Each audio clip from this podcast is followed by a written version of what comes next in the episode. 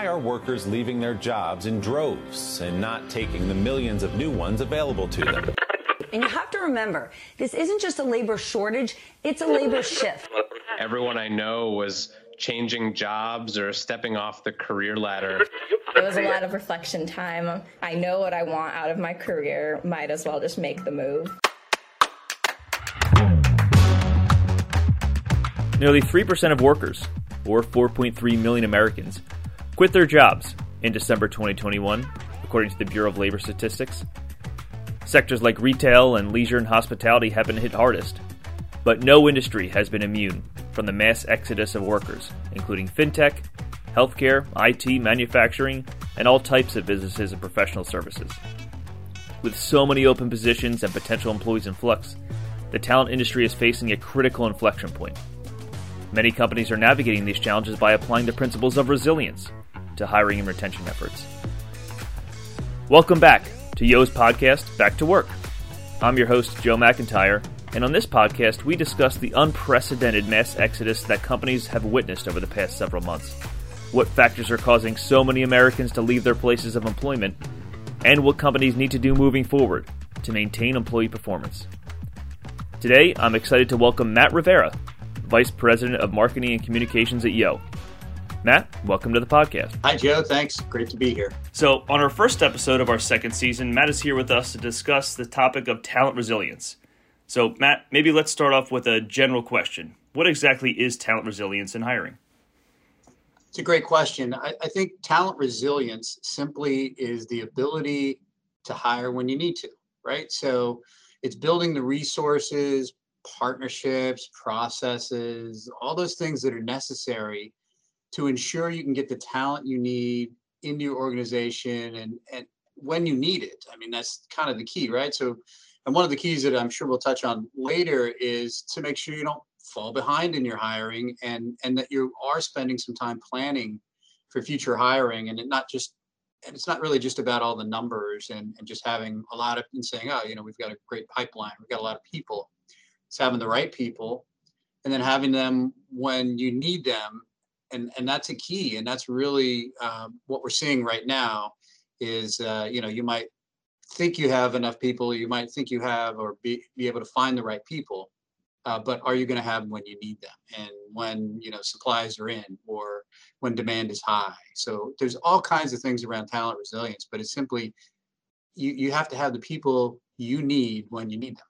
And as someone who's been in the hr field uh, pretty much your entire career um, and especially considering today's climate, how important is talent resilience for hiring managers looking for you know stability in the workplace? We we talk about this idea of stability in hiring all the time. Um, why is it so important in, in HR and in hiring specifically?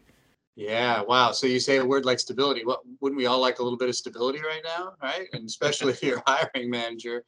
Um, and I think the pandemic has been a hard lesson for most hiring managers and just most companies, right? It's it's pulled back the covers on all the things I, I think or I've seen the companies have been quietly struggling with for years, right? Questions like, um, what kind of talent do I need to keep my business running? And where will I find the talent? You know, is do we have it? Are, are we building it? Are we developing it? Um, and and what happens if I can't find the talent I need?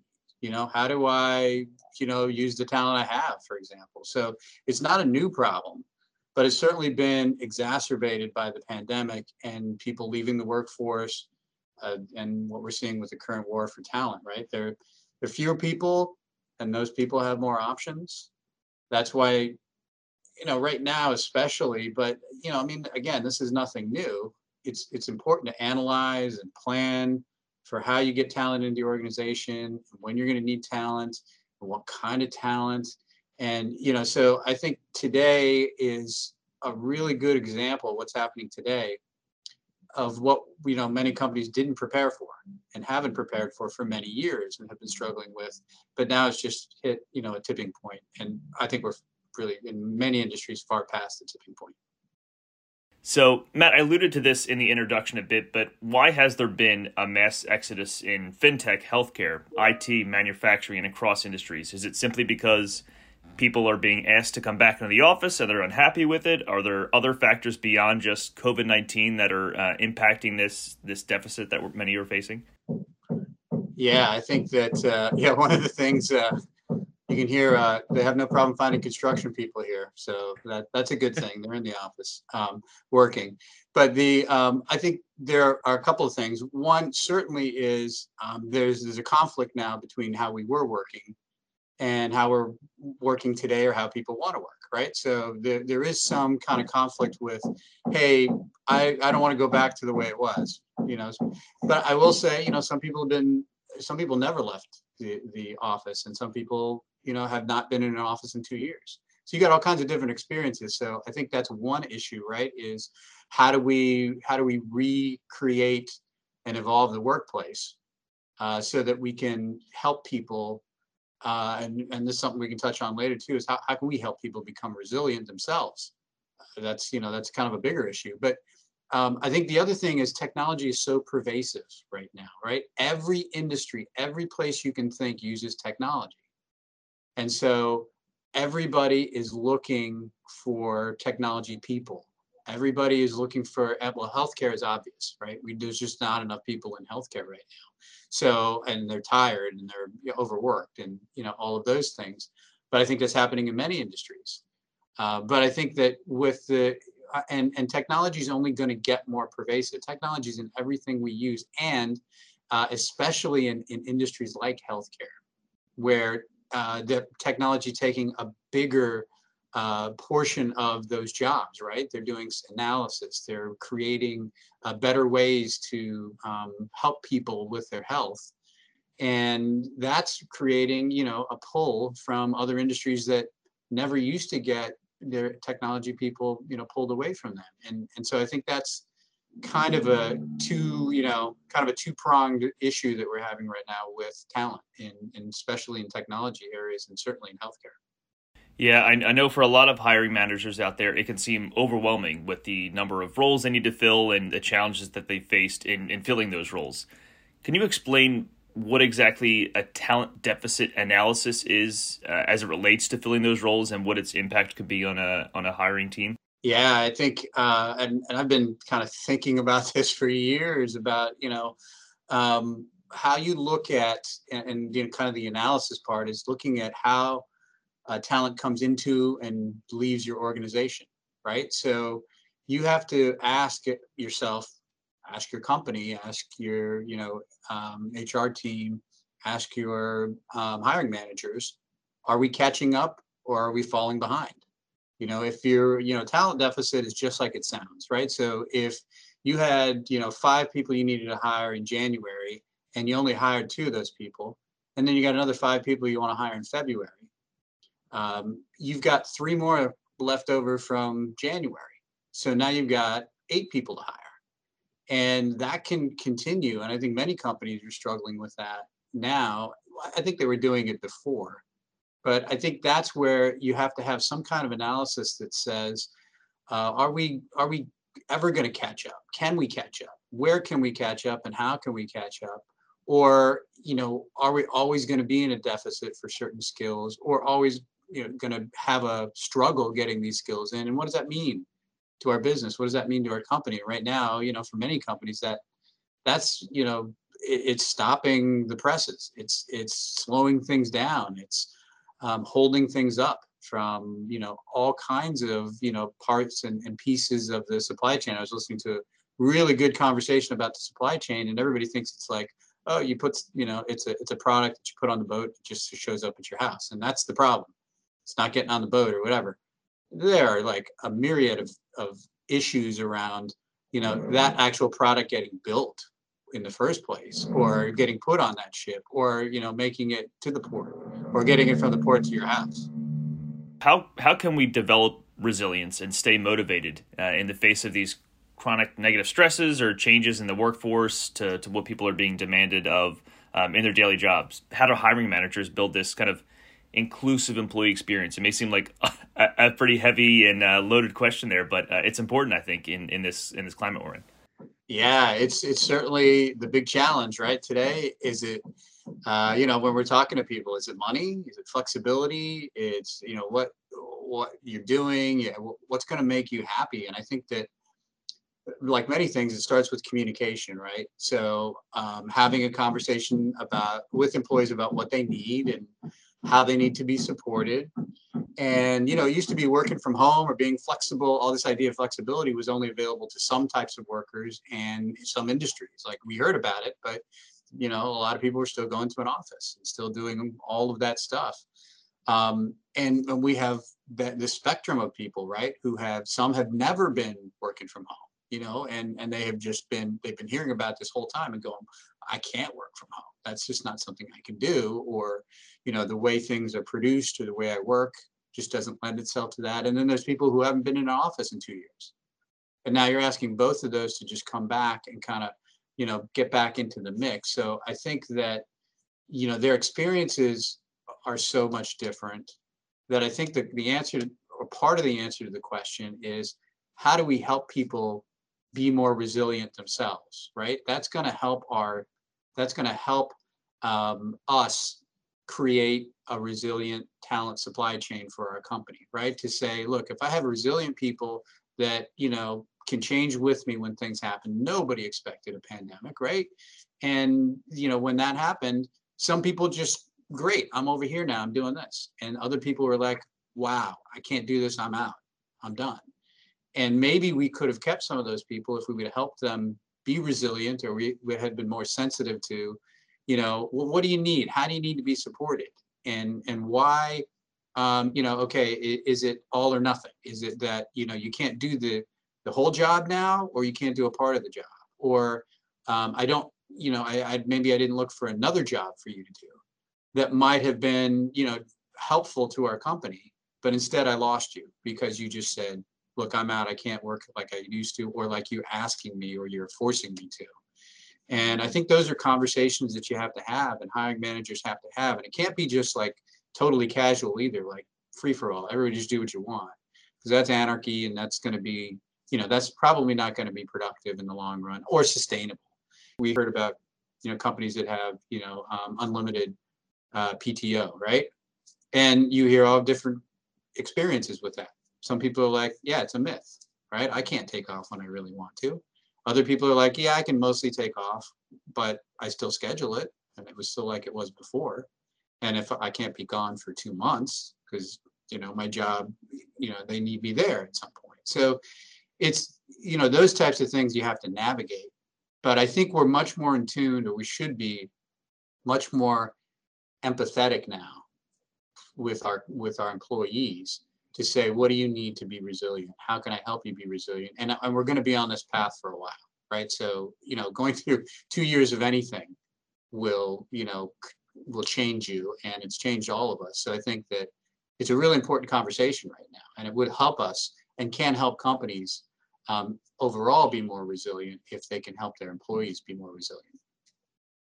It seems that you know a key part in this is flexibility, not just in hiring managers being flexible in what they offer to their um, to their employees or folks they're looking to hire but those hiring managers themselves being more flexible in the skills that they're demanding of candidates these days. Uh, you know being more open to some soft skills being more open to developing learning and training programs to get the right people in the door and then train them from there.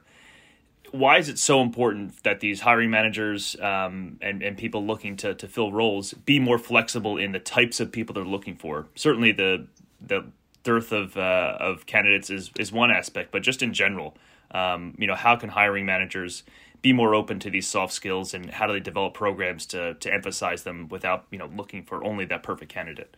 I think it's important that people who have uh, potential are really considered and looked at differently than maybe we looked at them before, right? So people with good soft skills, the ability to learn, the ability to move into different roles and be flexible and take on new challenges. Uh, I think we always thought, you know, that idea of hiring for potential was good and, and you wanted people with potential, but I think it, most hiring managers are like, look, I've got a job to do. I need them to be able to do A, B, C, D, E. That's, you know, if they can't do all of those, um, I'm not going to teach them B right? I'm I just I don't have time or I don't whatever, and I've got to go on to the next hire. So I think that you know people thought about it and they did in some cases hire for potential, but totally different ball game now, right? So if you have that, you know, talent and resources that can identify potential and you know that can help you be more resilient when things change i think we're finding that. You can take an it person and probably you know help them learn a fintech system for example or something that you know is specific to a specific uh, industry or someone in product engineering who worked on phones you know might be able to work on you know an infotainment system. What's the difference? Probably not a whole lot in, in how they function those types of things um, so I think the other aspect is the you know ability to um, bridge with those soft skills and some of those experiential skills, um, technology and the user experience, right? So a good communicator can help translate those from like an engineering standpoint, how it actually works, to a user experience. And that might be a different person than we've thought about before, and that might be a person you have who may have that experience. They just may be doing something else right now. So I think that that's you know part of the part of the issue and part of that resilience and part of building resilience into uh, your your talent acquisition uh, supply chain and how you do things is to say you know where are the where are the must-haves? Where are the things we've got you know critical core skills? And then where are the things where you know um, maybe we could you know pivot a little bit? Or use somebody who who might be in a different place or a different industry or a different um, specialty area uh, and bring them into this project to maybe you know provide a different perspective? And you know you, there's really going to be times when you're just going to have to make that decision. There, there's going to be and i think a lot of hiring managers today are still set on that you know list of skills i've got to have and some of those people just don't exist and don't exist in the numbers that that we see. So i think it's important to have that flexibility uh, but i think potentials become bigger than ever.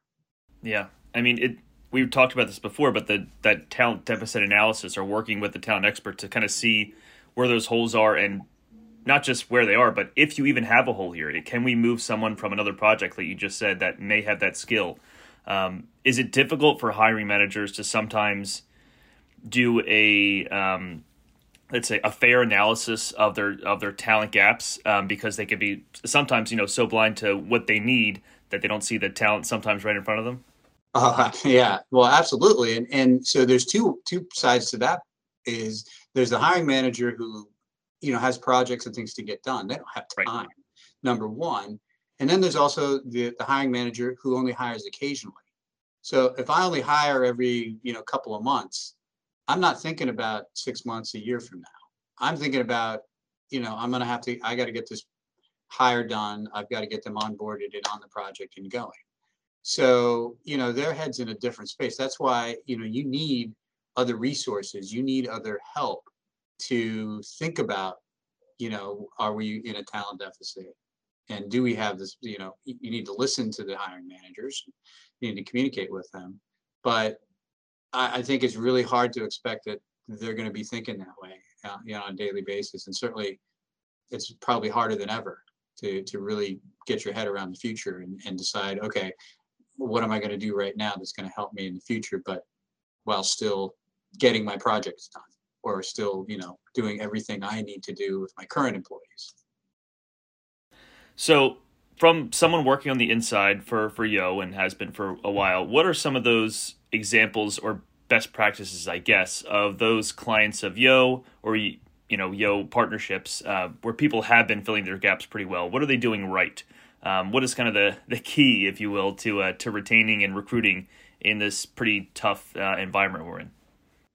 Yeah, so I think there's a couple of things that are really important I think the first thing, probably the most important, is using multiple resources and just kind of looking across your organization what you know and, and, it's different even within an organization right? So the technology folks are going to have you know different needs than somebody who's in you know a corporate support role or finance or you know other skills and certainly in, in health even across healthcare right? So there's you know there's people that are delivering the healthcare and there's people that are um, working behind the scenes and on the technology and, and the machines and uh, medical devices and things that would go into a hospital. All those things. There's a there's a ton of things, and those are all different kinds of hiring.